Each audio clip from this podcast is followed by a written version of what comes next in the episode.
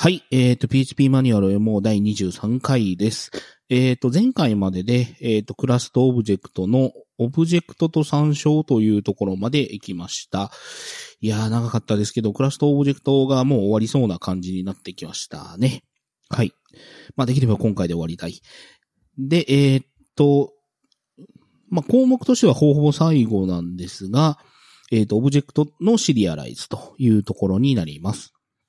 はい。で、オブジェクトのシリアライズ、セッション内でのオブジェクトということで、えっと、シリアライズという関数は、ピーエイチピー で保存できるあらゆる値をバイトストリームで表した文字列を、まあ、返しますと。で、アンシリアライズを使うと、この文字列から元の変数の値を取り出すことができます。えっと、オブジェクトをシリアライズ、シリアライズすると、オブジェクト内の変数もすべて保存されます。えっと、オブジェクト内のメソッドは保存されません。クラス名のみが保存されますと。まあ、メソッドを保存しても仕方がないですからね。はい。だからまあ、あの、まあ、インスタンス、クラスからインスタンス化しといて、まあ、とある変数に入れましたと。で、その変数の中の、まあ、まあ、インスタンスですね。インスタンスに対してプロパティの値を変えてみたりとかっていう、まあ、プロパティの値が、まあ、いろいろ変わっていくわけですよね。で、ある段階の、まあ、プロパティ、各プロパティがあるあ、ある値を持っている状態を、それを保存しておくことができる。で、それを、えっと、保存しておくっていうのがシリアライズというやつで、まあ普通はメモリー上にある値なんですが、そいつを文字列化してくれると。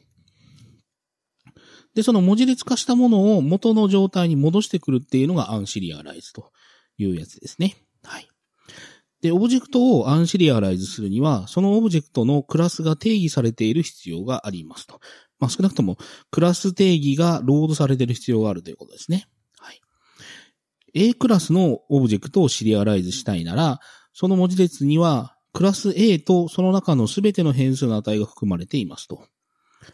あ、したのならか。A クラスの、まあ、インスタンスをシリアライズしたのなら、その文字列にはクラス A とその中のすべての変数の、まあ、プロパティですね。そのプロパティの値が含まれていますと。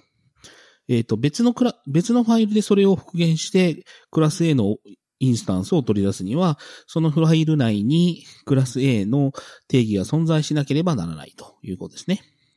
で、これを実現するには、例えばクラス A の定義を別ファイルに書き出して、それをインクルードしたり、エスピーエル オートロードレジスター関数を使ったりしますと。えっと、オートロードはこの後しようと思っています。はい。で、えっと、例として、A というクラスが定義されていて、えっと、パブリックプロパティのドルワンですね。ドルオーエヌイー というプロパティにいちという値が入っています。で、えっと、パブリックなメソッドとして、ショーワン というメソッドで、その、まあ、あの、プロパティであるワンの値をエコーすると。ドルディス ダイナリー ワン というのがある、まあ、動きをする、まあ、パブリックメソッドがあると。で、こいつがクラス A インクという別ファイルで、こう、まあ、定義されているとしますと。で、ページ いちピーエイチピー っていう、まあ、ファイルがあって、で、その中に、えっと、インクルード、クラス A.inc という風な、まあ、えっと、さっき言った A の定義が入っているファイルをインクルードしてくると。あ、これ順番的にいいな。この後元ロードするのが悪くないな。えっと、で、えっと、A を入しておいて、A のインスタンスを ドルエー に入れます。その A の値をシリアライズしておいて、で、えっと、ドルエス というやつに、これ文字列化された、まあ、A のインスタンスの値がドルエスに入ると。で、ファイルプットコンテンツっていうファイルで、まあ、どっかの、まあ、ファイル、ドルストアという名前のファイル名で、このシリアライズされた文字列をバスッとどっかに保存していると。まあ、ファイル出力しているということですね。で、また別のファイル、ページツー ドット ピーエイチピー というファイルで、えっと、アンシリアライズするわけですけども、まずはインクルードで、えっと、クラス A の定義がされたファイルをインクルードしておいて、で、えっと、保存されているストアというファイルから値を取ってきます。で、その取ってきた値を ドルエス というやつに入れていて、で、それをアンシリアライズという関数にかけると、元のドル A というやつの中にインスタンスが入っているはずなんで、ドル A のショーワンというふうなことで呼べるようになるということです。はい。で、この後ですね、えっと、クラスのオートローディングというところを説明しますけれども、えっと、ピーエイチピー というのは、こういうクラス定義をクラス一つ一つ別ファイルにしていくっていうことが、まあ、最近では普通です。その代わりこのドットインクっていう拡張子を使うっていうのはもう最近では普通じゃなくなりました。えっと、昔はこうやってたんですけど、えっと、最近は普通にこれはクラス、これだったら普通だったら a.php ってするでしょうね。えっと、クラス、え、クラス名の、まあ、なのでこれ大文字の a.php っていうふうに普通、最近だとすると思います。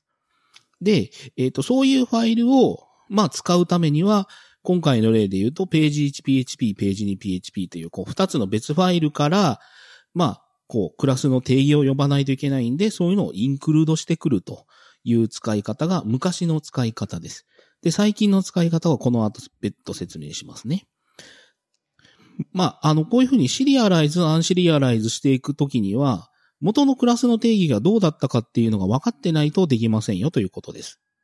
はい。えっと、まあ、こんな感じで、まあ、あの、ページいちの方は、そもそもま、new で A をインスタンス化するためには、A の定義がないとわからないわけですから、えっと、この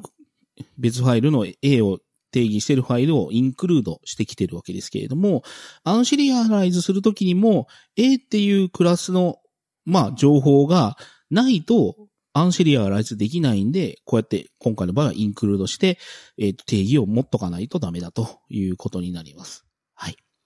えっと、セッションを使っているアプリケーションで、セッションアンダーバーレジスター関数を使ってオブジェクトを登録した場合は、ピーエイチピー ページ、ピーエイチピー のページの終了時にオブジェクトが自動的にシリアライズされますと。そして、次のページが始まるときに自動的にそれが復元されるのですと。えっと、これによって一度セッションに登録したオブジェクトはアプリケーションのどのページでも使えるようになりますと。しかし、セッションレジスター関数は ピーエイチピーごてんよんてんゼロ で削除されますと。まあ、使うなってことですね。もう ごてんよんてんゼロ で削除されたってことはもうどうの昔になかったってことですね。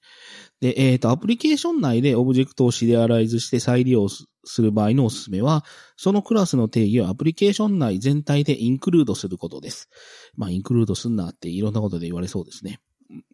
で、えっと、クラスの定義が存在しなければオブジェクトの復元に失敗してしまいますと。その場合 ピーエイチピー は ピーエイチピー アンダーバーインコンプリ、インコンプリートクラスネームクラスのオブジェクトを返しますと。このオブジェクトにはメソッドが一切なく使い道がなくなってしまいますということで、まああんまりですね、こういうクラスのインスタンスをシリアライズしてアンシリアライズをした時のこんなエラーとかこんな状況を見ることになる人っていうのはまああんまり最近はいないとは思います。まあ昔フレームワーク使っ作ってるとこういうことにいっぱいぶち当たったんですけど、はい。えっと、もしまあ、つまりもし上の例のドル A をセッションレジスター、もだから使えないんだよね、このセッションレジスターって。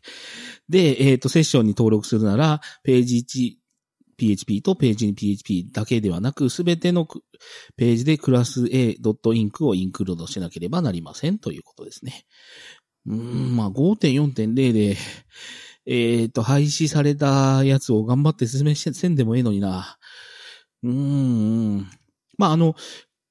このページで、えっと、言いたいことは何かというと、シリアライズ、アンシリアライズっていうのを、まあ、クラスのインスタンスに対してやるときには、クラス定義が必ず必要になるから、そのための、えっと、手当てをしとけよという話なんですね。はい。まあ、で、あとは、フレームワークがそういうことをしてくれるっていうのはもう任せとけばいいんですけど、まあ、自力ではあんましない方がいいです、正直。クラスのシリアライズって。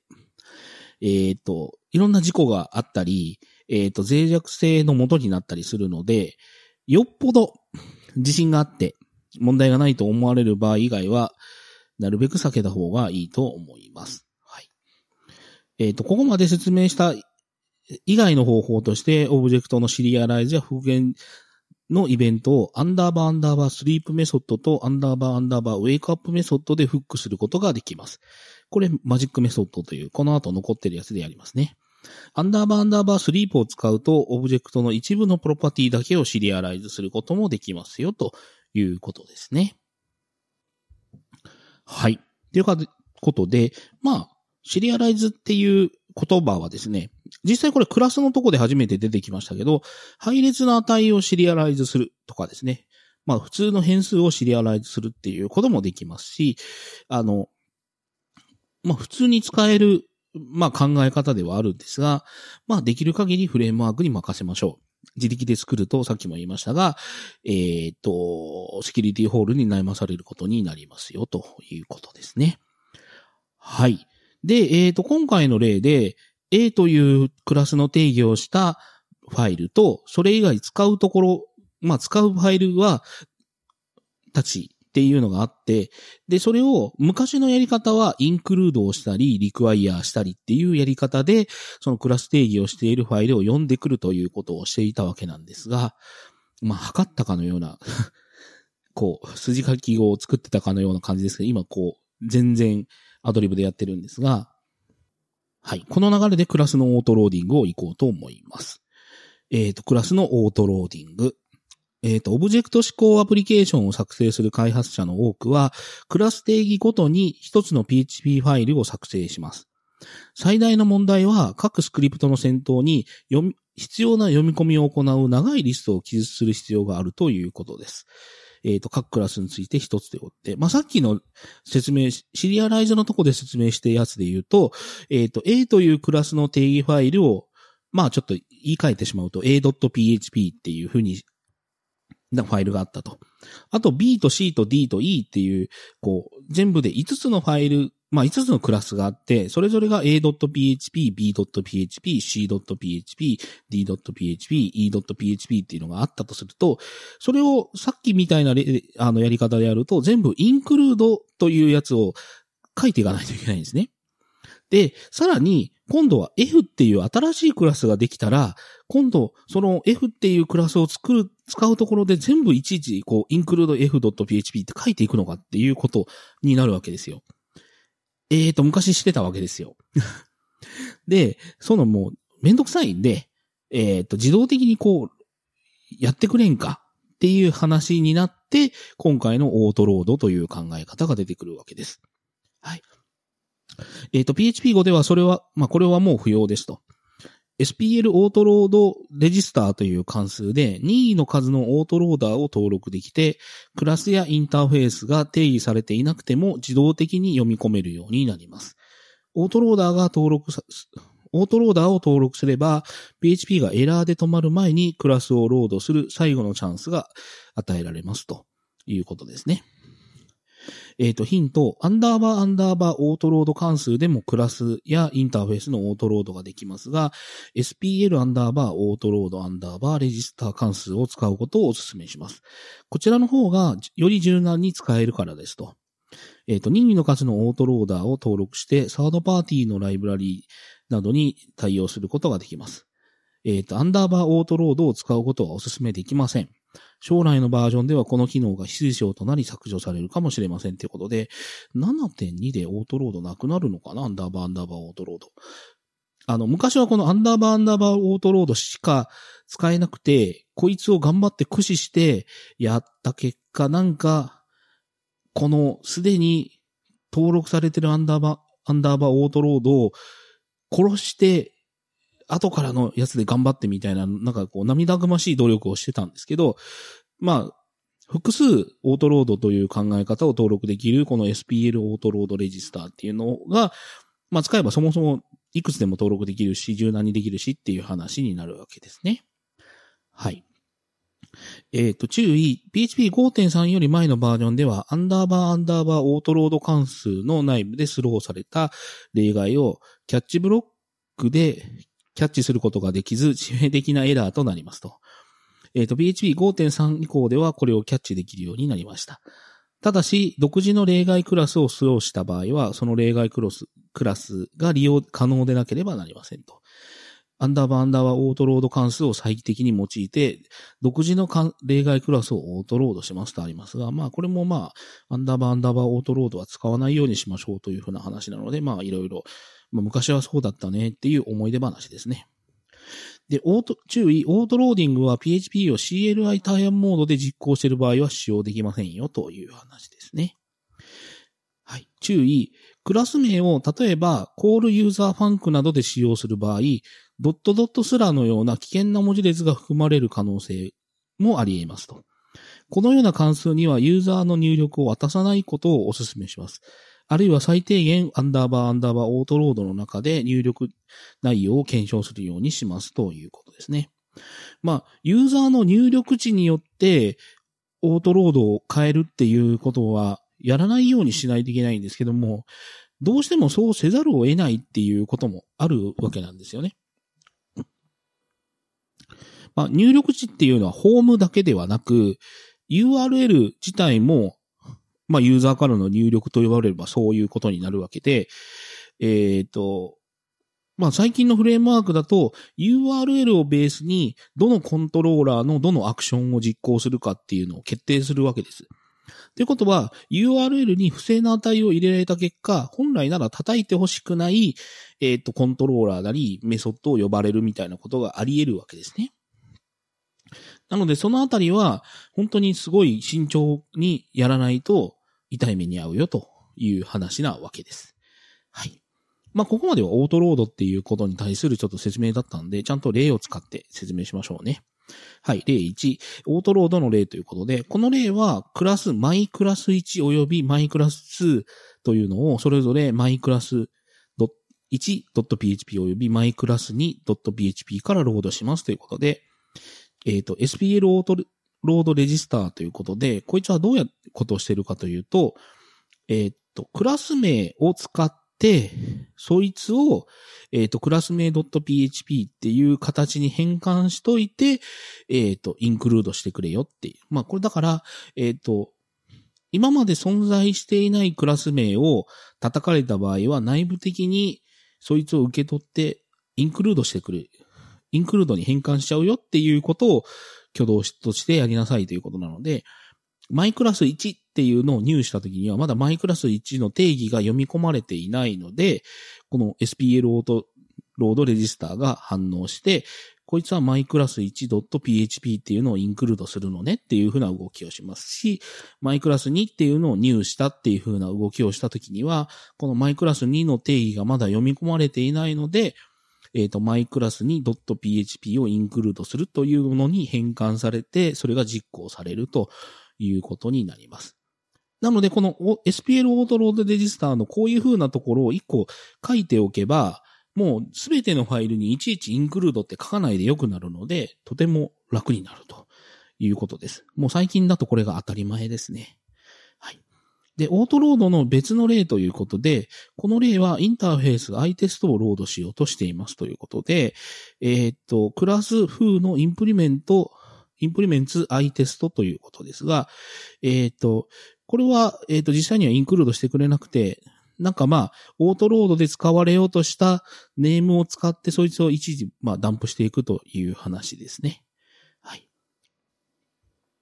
で、えー、っと、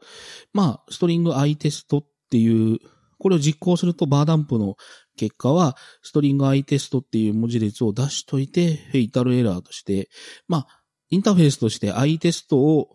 まあ、定義しているところは、これ別にインクルードとかしてるわけじゃないんで、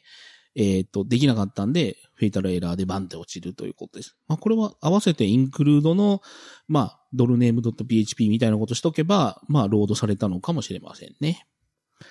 はい。ピーエイチピーごてんさんてんゼロ 以降の、での例外処理付きオートロードというやつですが、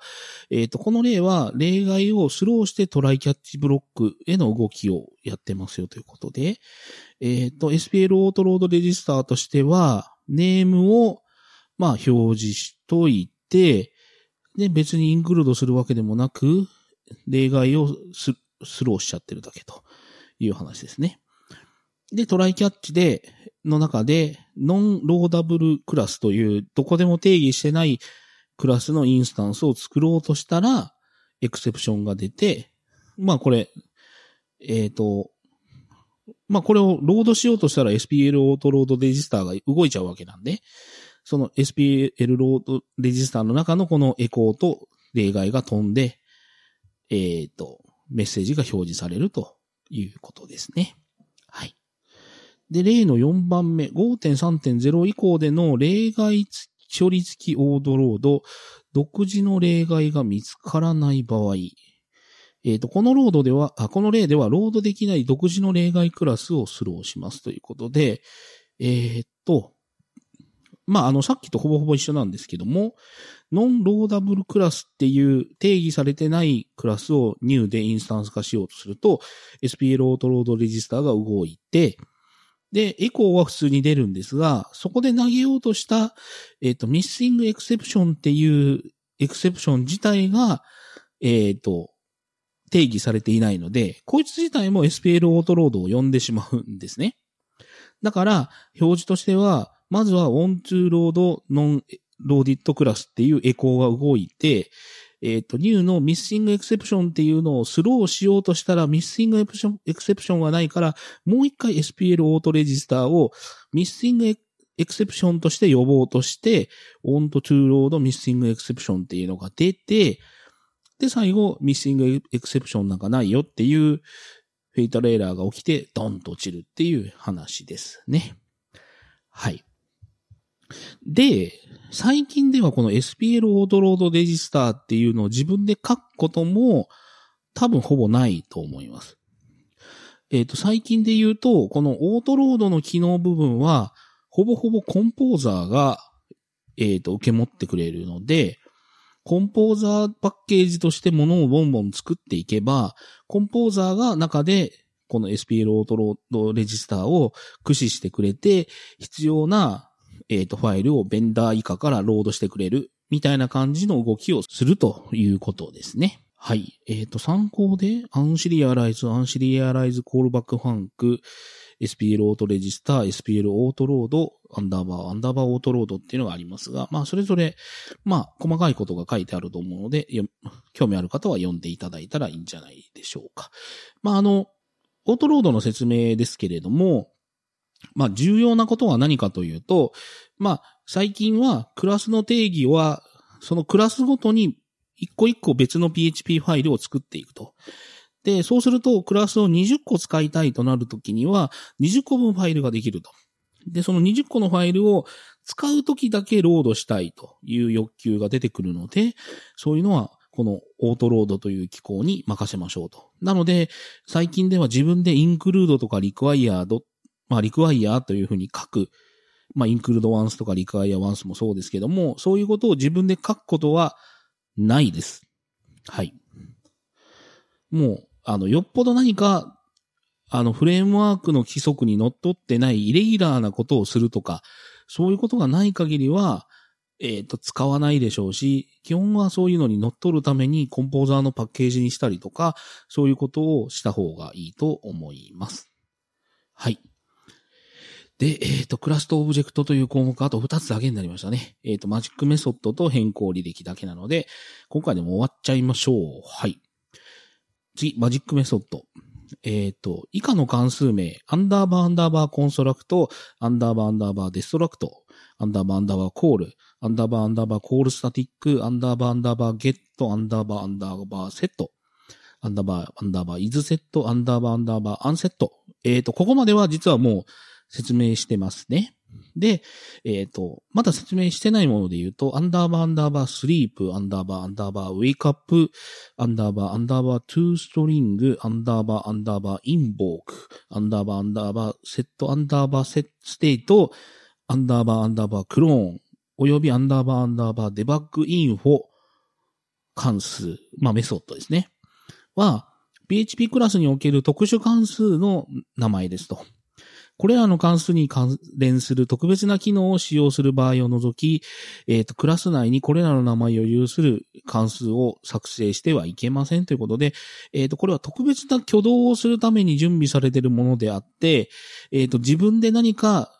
えっと、そういう別の意味で使いたいみたいな使い方、まあ、あの、設置の仕方はすんなよっていうことですね。えっと、警告。ピーエイチピー はアンダーバーアンダーバーで始まる関数名を特殊関数として要約しています。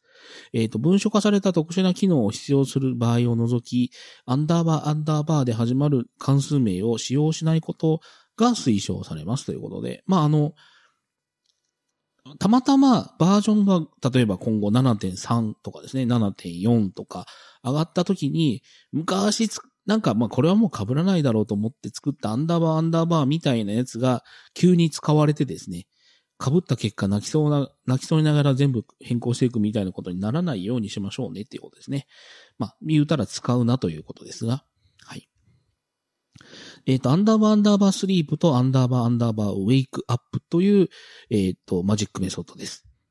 で、えっ、ー、と、それぞれ、アンダーバーアンダーバースリープの方は、えっ、ー、と、返却値としてアレイを返し、引数は何も持たない。で、アンダーバーアンダーバーウェイクアップは、引数も返り値もないというものになります。で、えっ、ー、と、シリアライズという関数ですね。もう説明したやつですが、えっ、ー、と、シリアライズという関数を呼ぶと、クラスに特別な名前、アンダーバーアンダーバースリープという関数、まあ、メソッドがあるかどうかを調べます。もしあれば、シリアラ、シリアライズの前に、その関数を呼ぶということですね。で、えっ、ー、と、この関数でオブジェクトをクリアすることができますということですね。えっと、またこの関数はシリアル、まあ、シリアライズ、シリアル化っていうのはシリアライズって呼んじゃいますね。シリアライズするオブジェクト、まあ、インスタンスについて、すべての変数の名前を配列で返すことが前提となっています。このメソッドが何も返さなかった場合は、ヌルがシリアル化され、まあ、シリアライズされ、e-notice が発生しますよということで、まあ、あの、アンダーバーアンダーバースリープっていうメソッドを実装するならちゃんとやれよっていう話ですね。で、こいつは内部的に、えっと、シリアライズっていうのがあるオブジェクトに、まあ、インスタンスに対してかけられたときに、そのインスタンスのメソッドとしてアンダーバーアンダーバースリープっていうのが定義されているかどうかということによって挙動が変わるということです。はい。えっと、アンダーバーアンダーバースリープで親クラスのプライベートプロパティの名前を返すことはできません。まあそうですよね。そもそも親クラスのプライベートプロパティって見えないですからね。えっと、そうしようとすると e-notice レベルのエラーとなります。えっと、この場合、代わりにシリアライザブルインターフェースを使いますよという話です。えっと、典型的なアンダーバーアンダーバースリープの使用法は、えっと、途中でデータをコミットしたり、似たようなタスクのクリアを行うといったものですと。また、オブジェクトが非常に大きく、かつ完全に保存する必要がない場合は、この関数が有用ですということで、まあ一部だけ、ごくごく一部だけを、の情報だけ保持して、えっと、文字列化できちゃえばいいっていう話であれば、まあアンダーバーアンダースリープでそれを限定しておけばいいという話ですね。で、逆に、アンシリアライズは、特別な名前、アンダーバーアンダーバーウェイクアップを有する関数、まあメソッドの存在を調べますと。で、もし存在する場合、このメソッドはオブジェクトが有する可能性がある、あらゆるリソースを再構築することができますということですね。えっと、意図されるアンダーバーアンダーバーウェイクアップの使用法は、シリアライズ化された場合、シリアライズされた際に失われたデータベース接続を再度確立したり、その際の最初期化を行うことですということですね。で、まあ、スリープ及びウェイクアップということで、えっと、コネクションというクラスが定義されていて、えっと、まあ、なんかのデータベースコネクションみたいなことをしてくれるんでしょうね。で、えっと、プロテクティッドなプロパティとしてドルリンクというのがあり、で、えっと、プライベートなプロパティとして ディーエスエヌ のユーザーネーム、パスワードというのがあると。で、アンダーバーアンダーバーコンストラクトとして ディーエスエヌ とユーザーネームとパスワードを受け取って、そいつらをプロパティに設定、各プロパティに設定して、えっと、disconnect という接続メソッドを呼び出すと。で、えっと、connect というプライベートメソッドの中で、えっと、ピーディーオー の接続をしておいて、で、その接続ハンドルをドルリンクというプロテクティッドなプロパティに入れてます。えっと、ピーディーオー というのは ピーエイチピー のデータベースアクセスをするための、えっと、共通レイヤーと呼ばれるもので、えっと、こうなった時にどのデータベースを使われるかどうかっていうのは ディーエスエヌ っていうやつに依存するので、これは一応何でもかんでもつながることになってることになってるってことでしょうね。はい。えっと、ピーディーオー の説明はまた ピーディーオー、あの、関数リファレンスだのなんだのというところで、えっと、データベース関連の項目で説明することになると思います。はい。まあ、この ピーディーオー っていうやつで、なんせまあ、データベースに接続することができて、その接続した結果のハンドルをドルリンクっていうやつに入れます。はい。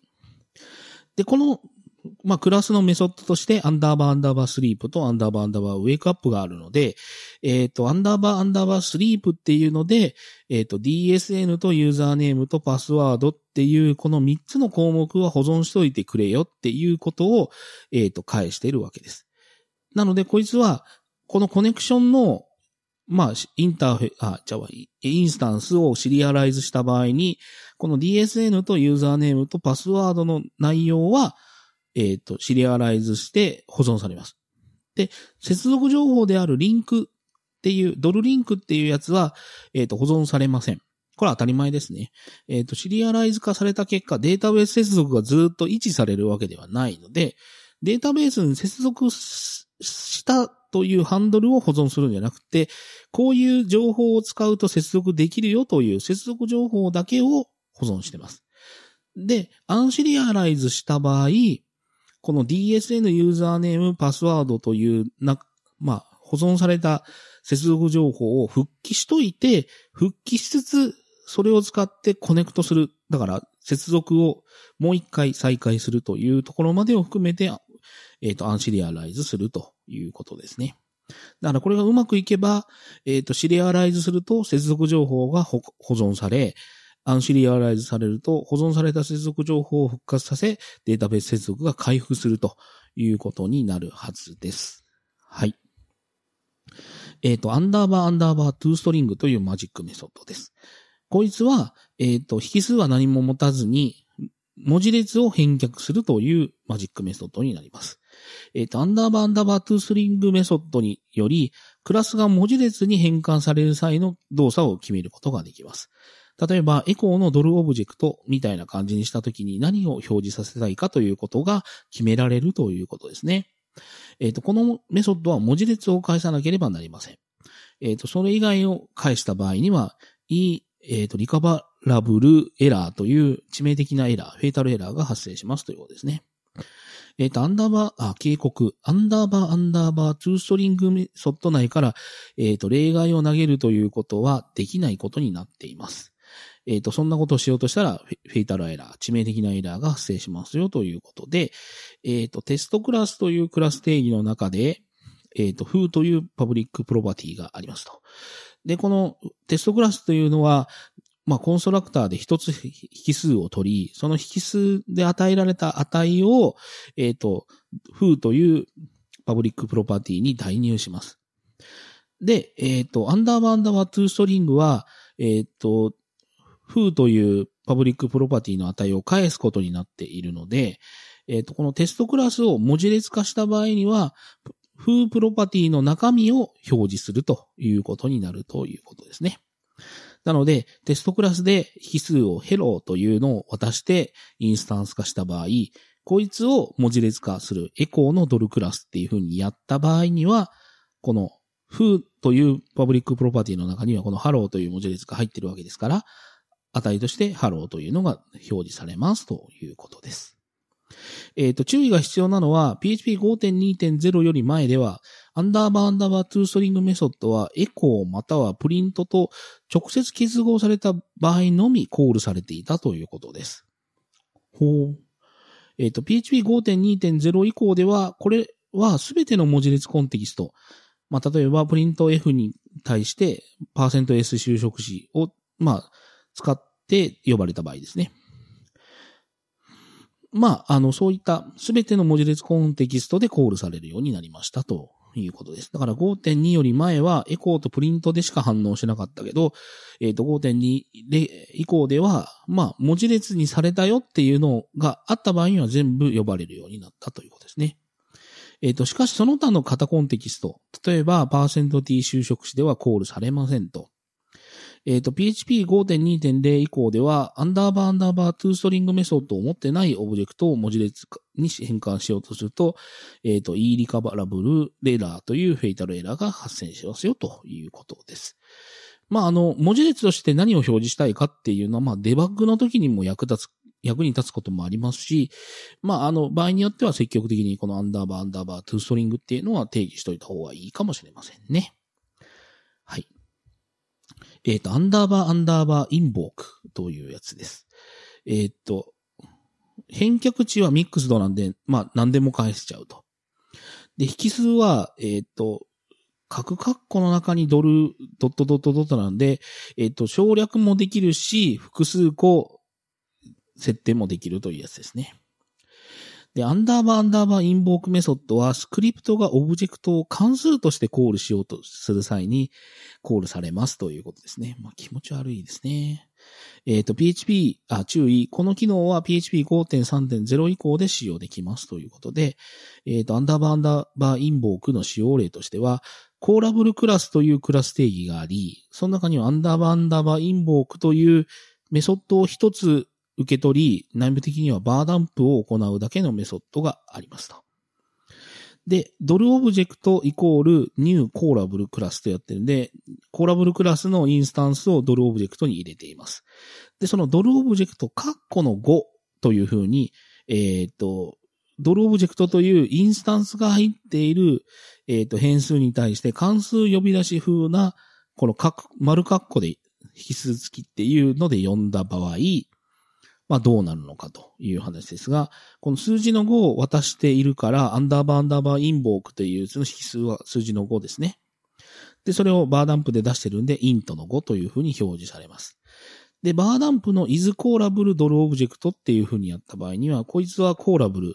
呼び出し可能なので、true になるという話です。はい。で、アンダーバーアンダーバーセットアンダーバーステートというやつですが、こいつは、スタティックなメソッドで、で、返却値はオブジェクトになると。で、引数はアレイにの型になりますということで、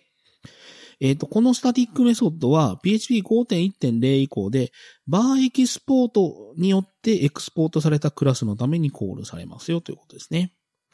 えっと、このクラスの唯一のパラメータは、エクスポートされたプロパティをアレイプロパティイコールバリューの形式でまあ、保持する配列ですよという話で、えっと、アンダーバーアンダーバーセットステート。私これ使ったことないな。えっと、ピーエイチピーごてんいってんゼロ 以降ということで、A というクラスで、えっと、パブリックプロパティ、ドルバーいち、ドルバーにっていう、パブリックプロパティがふたつあります。で、えっと、パブリックスタティックファンクションなんで、スタティックメソッドであるアンダーバーアンダーバーセットステートというやつで、えっと、配列、まあ、引数を受け取って、で、えっと、このアンダーバーアンダーバーステートの中では何、セットステートの中で何してるかというと、A 自身を内部的に入しておいて、まあ、インスタンス化しといて、その値にそれぞれ、えっと、引数で渡された値をセットしといて、セット済みの値を、まあ、インスタンスを返却しているということですね。なので、えっと、A をインスタンス化しといて、ドル A に入れといて、ドル A のバーいちにご、ドル A のバーにっていうプロパティに文字列の風というのを入れといた場合、えっと、イーバルの、まあ、こういったもの、えっと、バーエクスポートドル A トゥルーという風にしてるんで、こいつは内部的にセアンダーバーアンダーバーセットステートが呼ばれるから、えっと、ごと風が入った、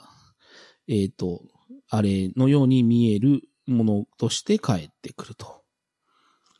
で、これは E バルがかかってるんで、その値をドル B に入れろっていう風になっているので、えっと、その文字列を作った結果、E バルかかってるんで、ドル B という変数にバーエクスポートした結果が入ると。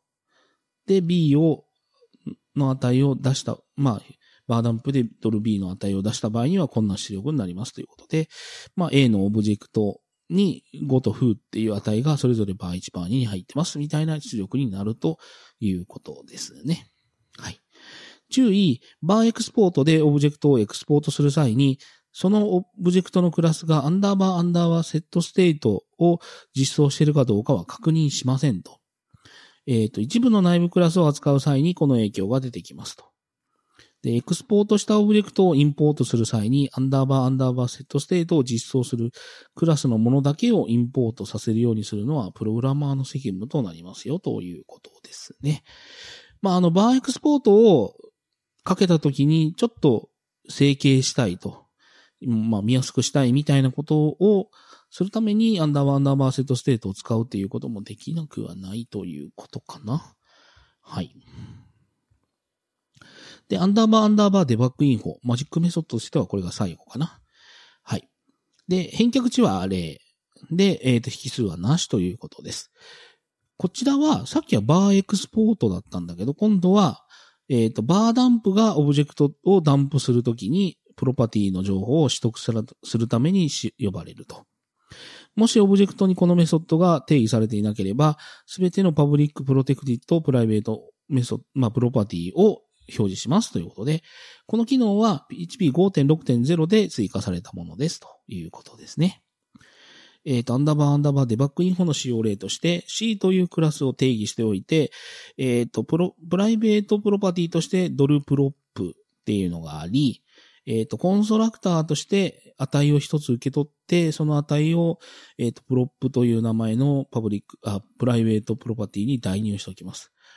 で、アンダーバーアンダーバーデバッグインフォというのが定義されていて、こいつは、えっと、配列を返却すると。えっと、プロップスコ、スクエアードっていうやつで、えっと、まあ、ドル、ディスプロップのに乗を、えっと、プロップというプロパティのに乗を、まあ、入れた値を返しているということですね。はい。なので、バーダンプの new の c、カッコよんじゅうにっていう風にすると、えっと、よんじゅうにのに乗が表示されるということですね。はい。で、えっと、項目的にはこれで全て終わったんだけれども、変更履歴だけが残っちゃったんで、これは、よ、頑張って読みますか。はい。変更履歴。ピーエイチピー のご、ピーエイチピーご の オーオーピー モデル。まあ、オブジェクト指向プログラミングモデルの変更履歴をここに記録します。ここの機能やの、あ、ここの機能の説明や注意点については、クラスとオブジェクトに関するドキュメントを参照してくださいということで、えっと、古い方から読みます。えっと、ごてんいちてんゼロ。えっと、アンダーバーアンダーバー is set 及びアンダーバーアンダーバー unset っていうのが追加されました。で、ごてんいちてんゼロ で、えっと、アンダーバーアンダーバーセットステートというメソッドがバーエクスポートでエクスポートしたクラスに対してもコールされるようになりました。で、ごてんいちてんさん で、えっと、ピーエイチピーご の初期バージョンではバーを使うことが非推奨とされており、インストリクトレベルのエラーが発生していましたと。で、えっと、このバージョンからは非推奨ではなくなり、エラーが発生しなくなりましたということで、えっと、まあ、ピーエイチピー が出た、ごが出た時にはもうバーは使わないでほしいということで一旦ガーンと強い意志で非推奨にしたんだろうけれども、クレームが多かったんだろうか、ごてんいちてんさん でそれを引っ込めたということですね。はい。えっと、次 ごてんに ですね。えっと、アンダーバーアンダーバーツーストリングメソッドがコールされるのは、エコーやプリントと直接組み合わせて使った場合のみでしたと。えっと、このバージョンからは任意の文字列のコンテキスト、えっと、プリント F で パーセントエス 修飾しで使った場合などでコールされるようになりました。ただし他の型のコンテキスト、パーセントディー 修飾子を使った場合などは除きますと。で、えっと、ピーエイチピー ごてんにてんゼロ 以降は、アンダーバーアンダーバートゥーストリングメソッドを持たないオブジェクトを文字列に変換しようとすると、イリカバブル、イリカラバブルエラーレベルのエラーが発生しますということですね。で、ごてんさん がすごい変更がかかっていて、えっと、アンダーバーアンダーバーインボークメソッドが追加になっています。で、えっと、遅延性的束縛が追加されています。えっと、スタティックコロンコロンで自分自身及び、えっと、まあ、あ、呼び出し元クラスオブジェ、呼び出し元インスタンスを使った、えっと、メソッド呼び出しみたいなやつですね。はい。これも今日説明したのかな。で、ごてんさんてんゼロまだまだ続きます。えっと、ヒアドキュメント及び ナウドック でのクラス定数やプロパティ定義を、を使用できるようになったということですね。えっと、注意、ヒアドキュメントの値はダブルコートで囲んだ文字列と同じ規則に従わなければならないということですね。いやいや、そうでしょうね。えっと、シングルコートで囲ったのと同じだったら ナウドック ですからね。はい。で、えー、っと、ごてんさんてんれい まだまだあって、えー、っと、ごてんさんてんれい より前のバージョンでは、アンダーバーアンダーバーオートロード関数内で発生した例外をキャッチブロックで補足することができず、致命的なエラーとなっていましたと。えー、っと、このバージョンからは、アンダーバーアンダーバーロード、あ、オートロード関数内で発生した例外をキャッチブロックで補足できるようになりましたが、一つ条件がありますと。えっと、独自の例外クラスをスローする場合は、えっと、その例外クラスが使用可能でなければなりませんと。